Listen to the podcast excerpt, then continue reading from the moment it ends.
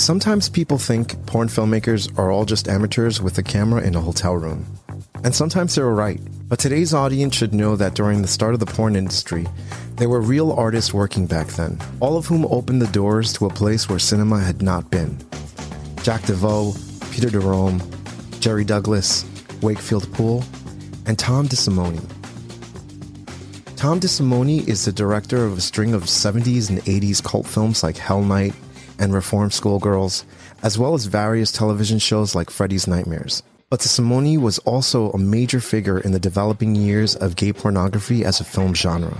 Often credited as Lancer Brooks, DeSimone's porn films were plotted, story driven, and high quality narrative films that inevitably led to his entrance into mainstream film. By the time Tom DeSimone made classic gay porn movie The Idol, he had already had almost a decade of experience shooting gay porn. I know the word classic is overused, but it really is the best way to describe The Idol. Widely regarded as the best gay porno film ever made, The Idol is a coming of age film about a high school jock who has a love affair with one of the other guys at his school. Sounds pretty straightforward enough, right? Jack Wrangler was a one of a kind model who exploded onto the gay adult entertainment scene in the 1970s. He was a rugged, handsome man whose openness about his homosexuality made him a symbol for self confidence for many gay men. He had steely blue eyes, a muscled physique, and could barely keep his shirt on.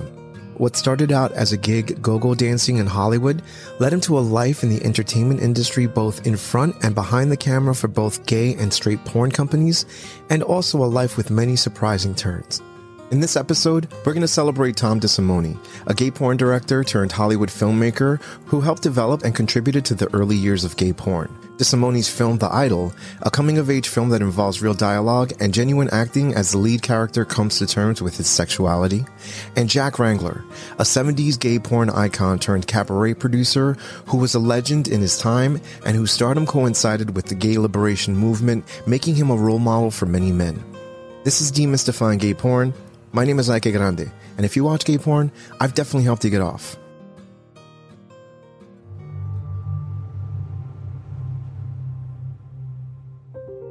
Tom DeSimone was born in Massachusetts to Italian American parents in Newton, a suburb of Boston.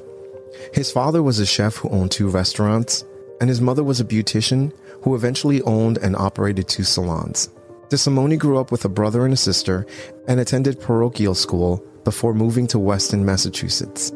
He was quiet, shy, and dabbled in art projects. When he got older, DeSimone became interested in photography, which eventually led to his love of movies. At the age of 10, DeSimone was struck with rheumatic fever and was bedridden for months, not being able to attend his local movie house where he would spend a considerable amount of time watching films. His father felt sorry for him and bought him an 8mm film projector, a screen, films, and cartoons that he can set up next to his bed. DeSimone's fascination with movies convinced him that when he grew up, he was going to get into movie making one way or another. His parents motivated him by buying him film accessories, and he would make his own home movies using siblings and friends as actors.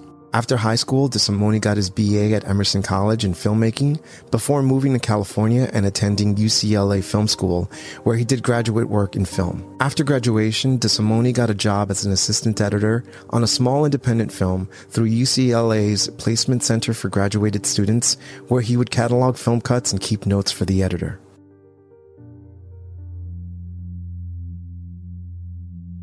After film school, it wasn't really easy to break into the film industry, and film students weren't being sought after. He was briefly assigned to direct a film called Terror in the Jungle, but he left the production due to an array of problems. At the same time DeSimone started waiting tables, adult film theaters started popping up everywhere. The Park Theater in downtown LA opened, and they were screening porn loops. Someone then suggested to DeSimone that he can make some money if he tried to make a film. He contacted the Park Theater and got the name of owner Shan Sales and landed an interview. DeSimone went ahead and shot a loop filled with sexual activity, showed it to the owner, and DeSimone was hired on the spot. The owner made him a studio with cutting rooms, a soundstage, and anything he needed to turn out features for his theater. The first film he would make was called The Collection.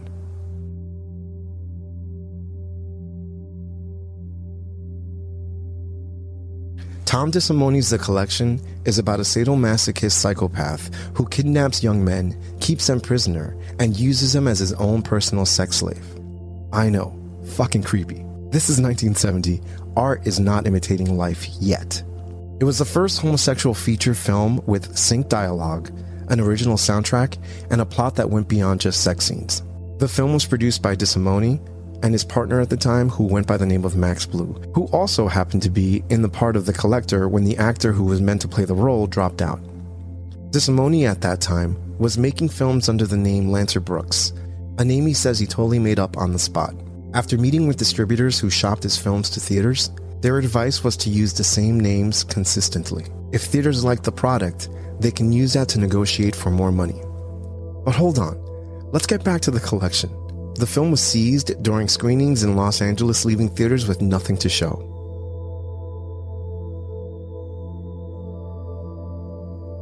So, one thing that can be noted from watching Tom DeSimone's films is that he does a great job working with porn models with no experience. Although he admits it was challenging, he recalls blocking all the action in his films in advance and breaking down the script scene by scene and even indicating where the dialogue would be in close up, two shots, or masters. He would film short sections working with the models on just a few lines. Many times the actors would be blown away when they came to see the screening of the film.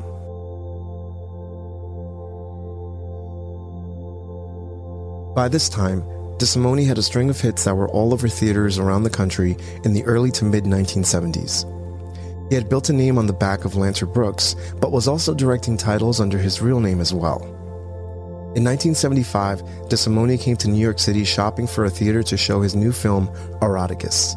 He met a man named Jack Deveau, another important person during the early days of gay porn. Deveau was running the 55th Street Playhouse and riding on the success of Boys in the Sand, but was looking for movies to follow it up. DeSimone and Deveau began working on projects together. Deveau was inexperienced as a filmmaker but wanted to give it a try. DeSimone spent a summer in New York working on several projects and came back to LA with The Idol, produced under Deveau's company, Hand in Hand.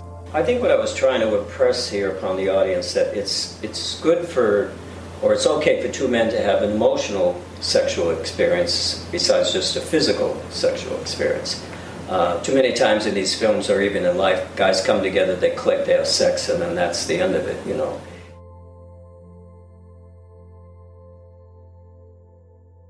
Tom DeSimone has the rare pleasure of being one of only a handful of gay porn directors to have mainstream success.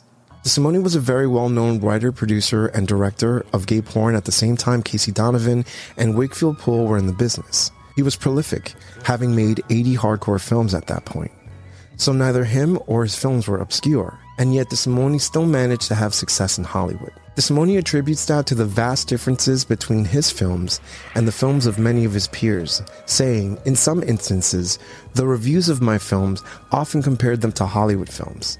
I was known for coaxing believable performances out of guys with no acting training whatsoever.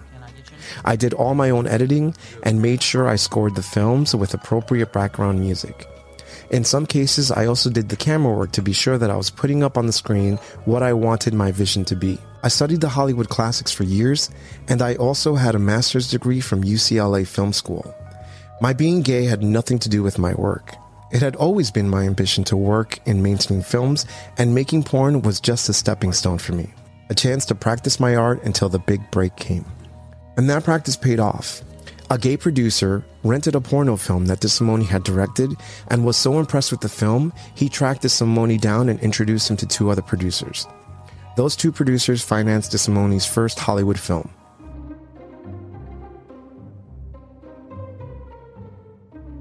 Tom DeSimone now had producers to fund his first film, a sex comedy called Chatterbox. Originally a straight porn film DeSimone planned to shoot called Lips, the film is about a girl with a talking vagina. The producer of Chatterbox, Bruce Curtis, was also a friend of Linda Blair. He came across the script for Hell Night and talked both Linda Blair and Tom DeSimone into making the film. DeSimone also worked on a cult classic called Reform School Girls. I remember watching this movie when I was definitely too young to be watching this movie. However, it left an imprint in my memory, and I was pleasantly surprised when I found out this one was made by Tom DeSimone.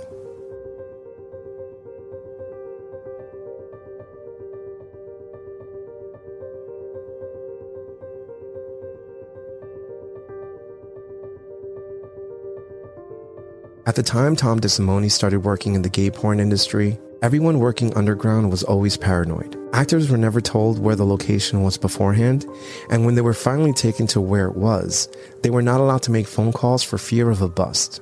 By the time Tom DeSimone crossed into the mainstream, people were disputing who made all the gay porn classics, since they were made anonymously and credit was easy to take.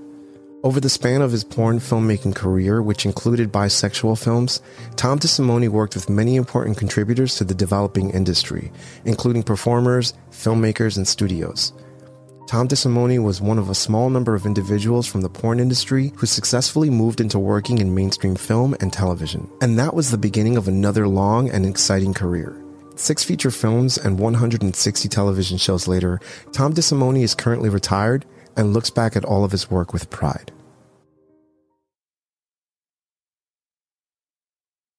Fun fact if you were a child or young during the 1980s, you would probably remember the TV show Freddy's Nightmares, a short running TV series in the Krueger universe.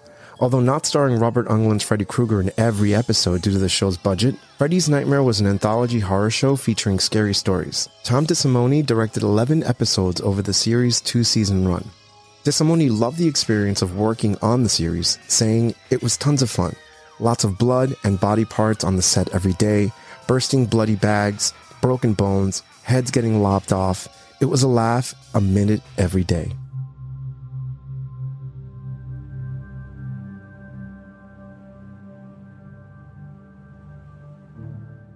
The Idol was the brainchild of Jack Deveau, who at the time was head of Hand in Hand Films in New York. Deveau wrote a three page outline that needed to be fleshed out in order to be a film. When it came time to write the script, the person who made that happen was Sal Mineo's lover at the time. After it was completed, Deveau sent the script to Tom DeSimone and he wrote the screenplay. Up next, the casting. Casting in the early days of porn was very hard. Very often, casting agents and directors and producers had to find people off the street or go to bars and proposition people. Sometimes the models were hustlers who needed to make money. Sometimes the models were Vice Squad members posing as models. At that time, undercover agents would do anything to get people they considered pandering.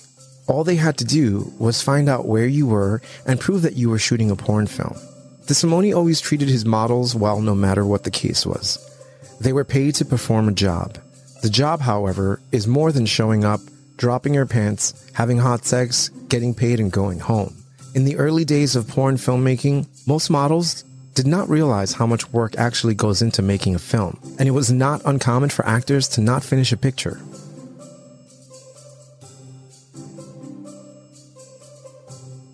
The breakout star of The Idol was a first time model named Kevin Redding. During the shoot, Redding was dating the roommate of another model, Nick Rogers.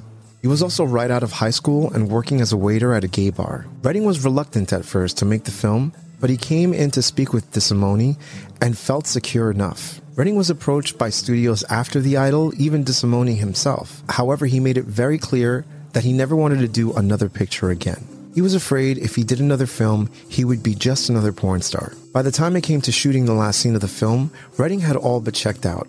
The model was really into Redding, but Redding was tired and busy. Redding would later reminisce in an interview that during that time he began to feel guilt for agreeing to do the film due to having grown up Southern Baptist. He also recalled being scared to death police would come in and raid the shoots. The Idol was shot on weekends to be considerate of models who often had other jobs.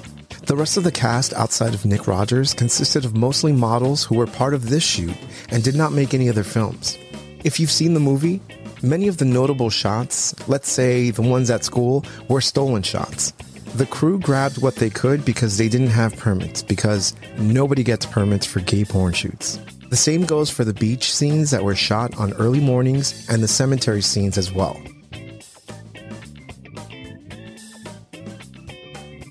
Another one of the Idol's iconic scenes is when Kevin Redding's character shares a massage scene with the coach. DeSimone describes the set in an interview saying Kevin Redding was good and hard and ready to go through with the entire scene. The dialogue was shot first, and then came the sex scene. Nick Rogers, Redding's scene partner, was having trouble in the erection department. This continued for the day and it turned into a long, grueling shoot, even after many of the models on set tried their hardest, no pun, to help Nick out. Finally, Nick told DeSimone that he wasn't going to be able to do it. He did, however, promise to come back. A week after wrapping the film shoot, DeSimone rented a massage table and shot the scene in his garage. He got under the table and shot the money shot he needed for the film. So, what was initially supposed to be a sex scene turned into a different scene and was finished on a completely different set. Not bad for a pretty popular scene.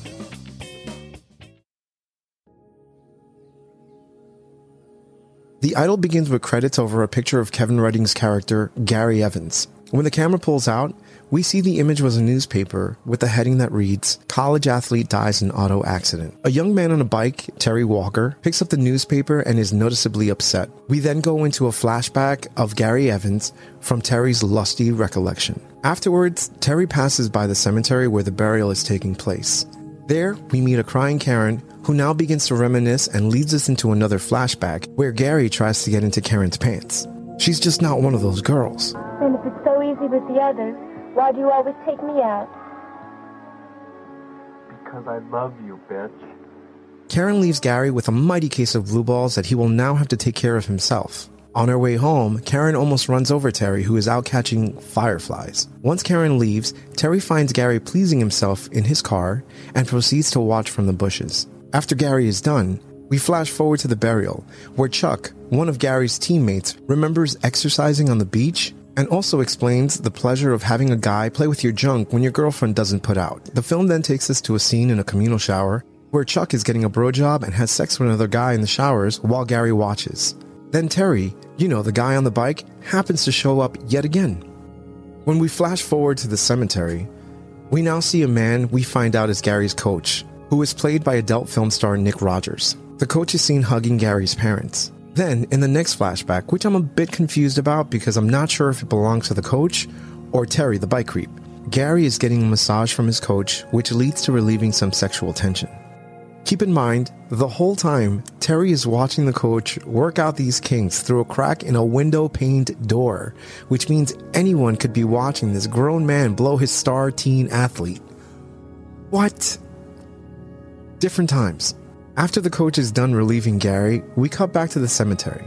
Friends and family have begun to disperse, and we meet one of Gary's cousins, who flashes back to a skinny dipping pool excursion. While there, I found it interesting that Gary talks about what happened with the coach with his cousin. And from the sounds of the conversations, let's just say I'm glad this is all just a fantasy. A hot, hot fantasy in a different time. And the two have really hot, passionate sex while stoned. Back at the cemetery, we see all of Gary's family and friends leave. Terry is all alone. He gets up from the tree he was hiding behind and walks towards Gary's grave and flashes back to Gary telling him, I love you, in bed. They make passionate love in a very hot sex scene. Now we're back in the present, and Terry sees Gary running through the cemetery. He runs towards Gary, and the two walk away together. The end. With the film and the script, DeSimone had said the progression of the film slowly brings the main character out of the closet. And although I had fun saying Terry was creepy, I feel like his hiding about throughout the film is significant to the cultural zeitgeist that still surrounded being gay at the time. You were still hiding and it still wasn't fully accepted, though progress had been made. All in all, DeSimone's storytelling, scene blocking, soundtracking, and overall mood setting is in full force in The Idol. The Idol is well paced, well edited, crafted, and beautifully photographed. The film can appeal to many of the viewer's senses as well as their minds.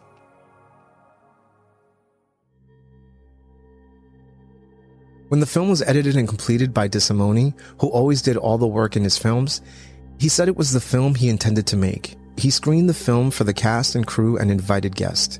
Kevin Redding saw the film and was amazed by the final product.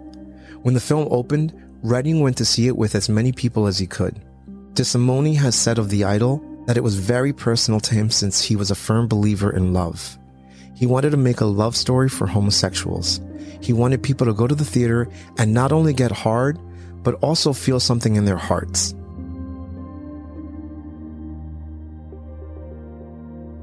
Tom DeSimone recalls a time running into Kevin Redding on the dance floor of the CC Construction Company.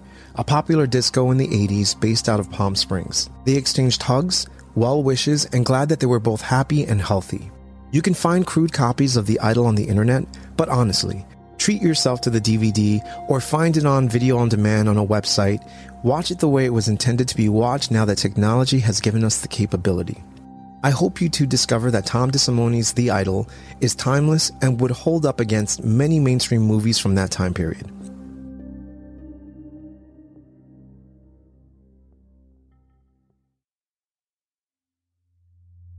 Jack Wrangler was born Jack Stillman on July 11, 1946, in Beverly Hills, California, to Robert Stillman, an independent film and television producer known for his credits on Rawhide and Bonanza, and his mother, Ruth Clark Stillman, who was a top model in New York and then became a dancer in Busby Berkeley musicals. Wrangler grew up the youngest of three children, having two sisters. They all grew up comfortably, well mannered, cultured, and Presbyterian. As a child, under his real name John Stillman, he began his acting career starring with America's tap dancing sweetheart Eleanor Powell on the religious theme NBC series The Faith of Our Children. As a young man, he grew up to enjoy the limelight, something that his father didn't like.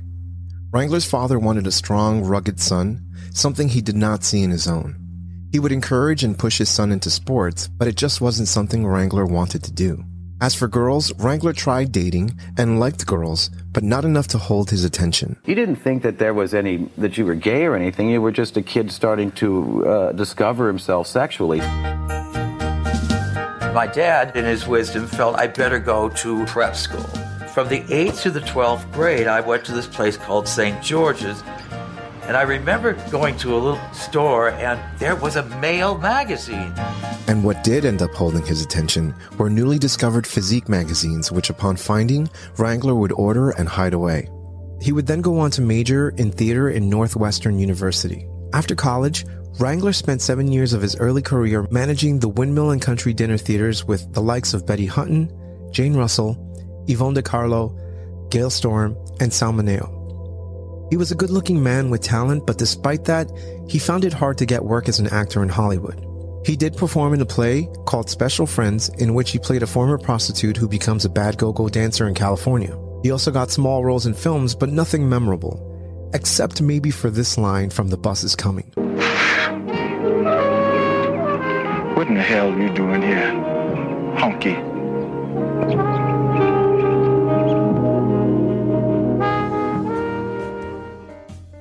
Wrangler himself was a bartender and go go dancer in West Hollywood. Then the other side of Hollywood came calling. On a trip to San Francisco, Wrangler appeared in a gay play in which he had to remove his shirt. Studio heads at Magnum Studio noticed, and after the show, he was offered a lot of money to do a loop called Ranch Dudes. It was heavily promoted, and Wrangler was now in demand.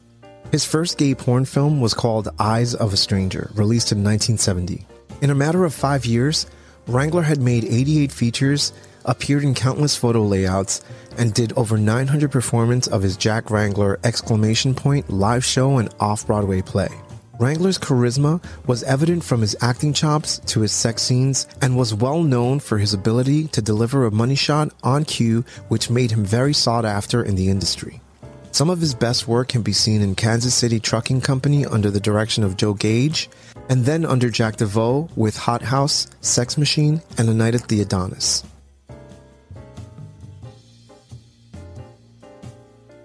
Jack Wrangler was so popular in the mid to late 70s that he began to work in straight porn as well.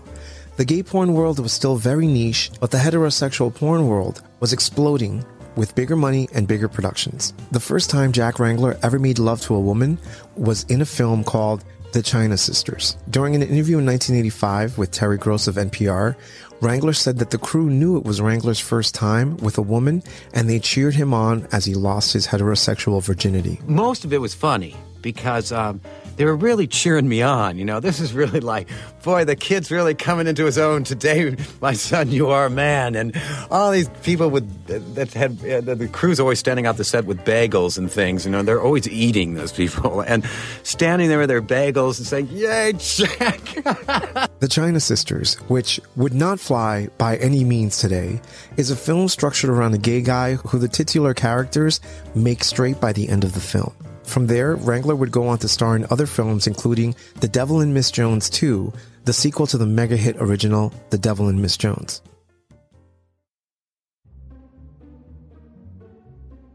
While Wrangler was amassing acclaim for his work in the porn industry, his career in theater began to take shape. He co-starred in the play T-Shirts with playwright and actor Robert Patrick in 1979. In 1985, Wrangler wrote the book for the musical I Love You, Jimmy Valentine, which starred Margaret Whiting, who Wrangler would be involved in a romantic relationship with and later marry. Following that, Wrangler would appear in a play called Soul Survivor, a comedy about a gay man whose lover dies of AIDS.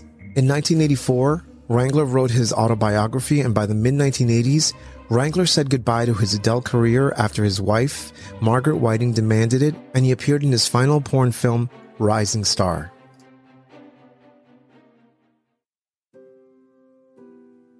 Wrangler considered himself close to asexual for a good amount of his career. He also didn't consider himself bisexual or straight. He considered himself gay, but he would never want to be in a relationship with another man due to what he considered competitiveness. With a woman, he said, you can compete, but from different points of view. With that in mind, let's talk about Jack Wrangler's relationship with Margaret Whiting. Wrangler met Margaret Whiting, a big band era singer whose hits included That Old Black Magic and Moonlight in Vermont, in 1976 at Ted Hook's onstage nightclub. After they met, Wrangler invited Whiting to his one man show the next night. A romance would soon blossom between Wrangler and Whiting, who was 22 years his senior. Wrangler and Whiting were criticized for their relationship, and Wrangler was accused of turning straight and entering the relationship for money. The early years of their relationship proved to be difficult, and they both struggled with Wrangler's homosexuality. During a turning point in their relationship, Wrangler vowed to never be with another man while he was with Whiting, and the couple wed in 1994. Of her relationship with Jack Wrangler, Margaret Whiting told People magazine in May of 1987, Honestly, there's so much unhappiness in the world. If you can find someone who makes you happy and you can make him happy, then come on, who cares? We're not hurting anybody. We're not doing anything wrong. We're enjoying each other. That's all. After leaving the porn industry, Wrangler predominantly occupied his time with Whiting's career and became an active part of the Manhattan cabaret scene. Wrangler was a master teacher at the Eugene O'Neill Cabaret Symposium in Waterford, Connecticut for several years in the early 1990s. During this period, he and his wife taught young students about the Great American Songbook at the Sundance Festival in association with the Johnny Mercer Foundation.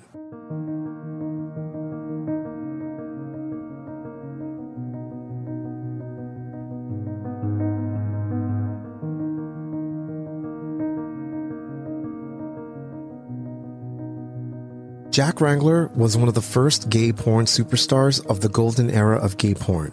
His muscular good looks and tousled blonde hair quickly brought him a great deal of attention on and off screen. As Wrangler, he became an icon of the gay liberation movement. As Outcyclopedia, a gay oriented online reference, wrote, many gay men in the 70s and 80s cited Jack as an integral part of their coming out process, as his against the stereotypes on screen persona helped show that a man could be gay and still be a man. And while Wrangler was extremely popular within the gay community, he eventually fell in love with his wife, Margaret Whiting, the famous vocalist who was 22 years his senior. A lifelong smoker, Jack Wrangler died of complications of emphysema after a long illness on April 7, 2009. He was survived by his wife, Margaret, who passed away in 2011.